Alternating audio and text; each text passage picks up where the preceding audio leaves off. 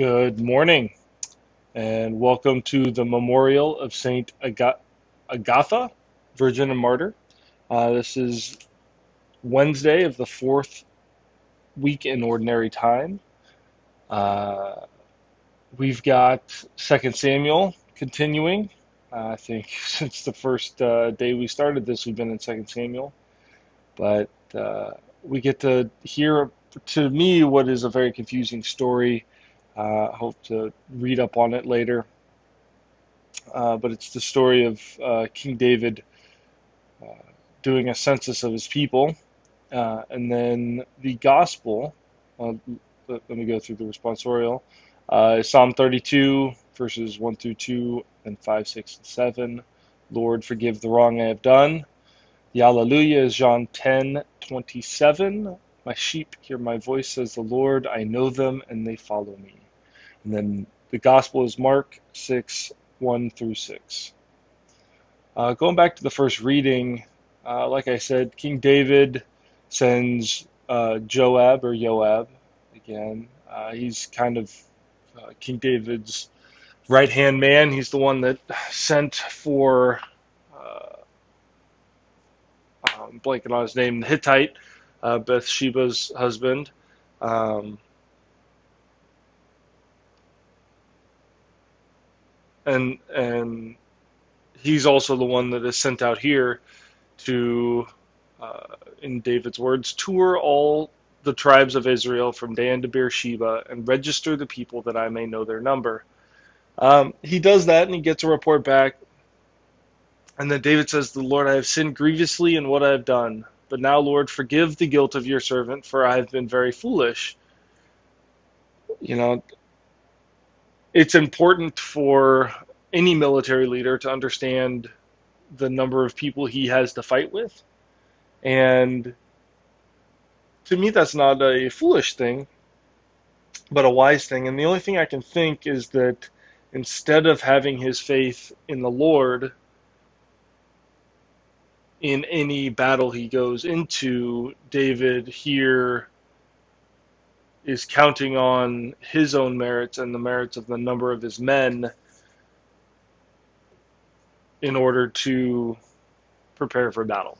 Um, so it's probably a pride uh, and a lack of trust in God that has been uh, the the guilt of David here. Uh, at, at, the end of this reading, um, David's given three choices uh, in his punishment. He can get three years famine upon the land. Uh, he can flee for three months from his enemy, or have a three day pestilence in the land. And it was at the time of the harvest, he picked pestilence, and it was at the time of the harvest that uh, that this hit. And David saw the angel stretching forth his hand towards Jerusalem. The Lord told the angel that enough, stay your hand. Then David sees the angel who was striking his people and said, It is I that sinned, it is I, the shepherd, who have done wrong. But these are my sheep. What have they done? Punish me and my kindred. So I'm excited to see what tomorrow, hopefully, it's a continuation of today's reading to see if the Lord responds to this. Um, I know I've been in this same position where I feel like the world is falling down around me, and it may be because of my own sin, but that I would hope that the, the Lord wouldn't punish all of those around me. Ah, perfect, right into the response where, Lord, forgive the wrong I have done. For we are dust, and from dust we shall return.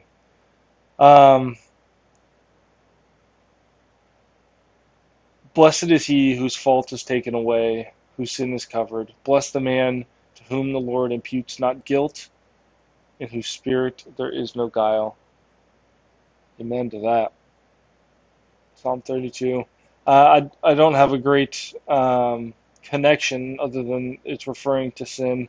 I'd like to think that each of these Psalms, is these um, readings come through, could have been written at the same time by David Um, it's just beautiful that we're we're reading through Second Samuel and and the life of David while these psalms hit, because um,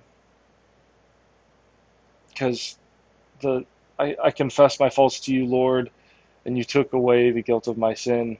I mean, this this reflects directly with uh, King David's uh, feelings and conversations with the Lord in the first reading. Um, my sheep hear my voice, says the Lord. I know them and they follow me. This is the Alleluia, referring back to the sheep, David's sheep, who are um, being tormented by the three day pestilence. Um, but in John, we hear, My sheep hear my voice, says the Lord. I know them and they follow me. Um, the first time I can remember sheep and shepherd being referred to in the Bible is is that verse in in Second Samuel, and maybe maybe there was one with Abraham, but uh, what a correlation that King David wants to take care of his sheep, and now the Lord. All right, into the gospel, Mark six one through six. Jesus departed from there and came to his native place, accompanied by his disciples. Uh, when the Sabbath came, this is a short one, I'll just read it to you. When the Sabbath came, he began to teach in the synagogue, and many who heard him were astonished. They said, Where did this man get all this? What kind of wisdom has been given him? What mighty deeds are wrought by his hands?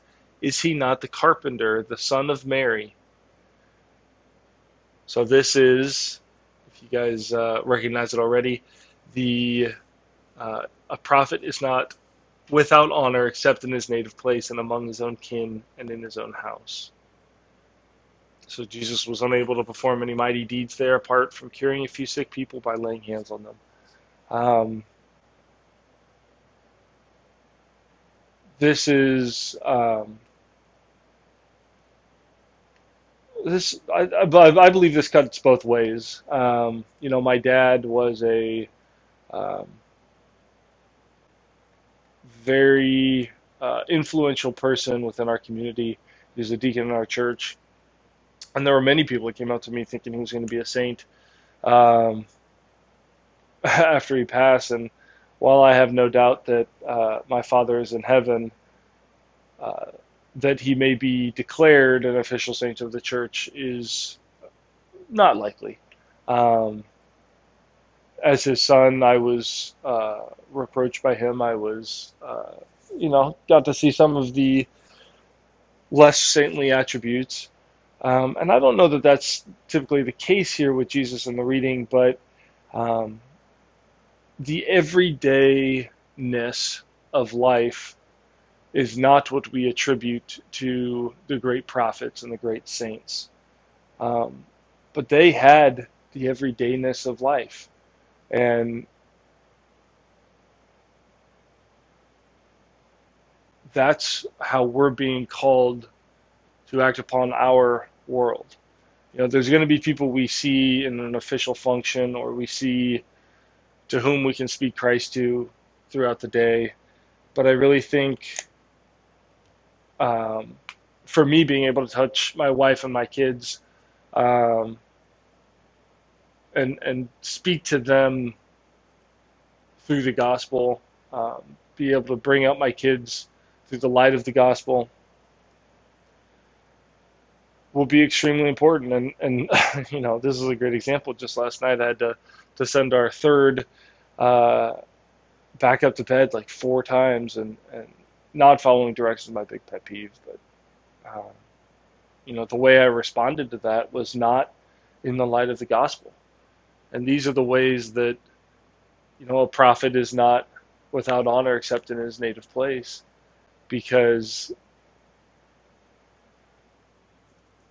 the people around us see the everydayness of us. So, how can we transform the everydayness into saintliness? May the Lord be with you and protect you today, that you may go out, that we may go out and be the light to his nations. Amen.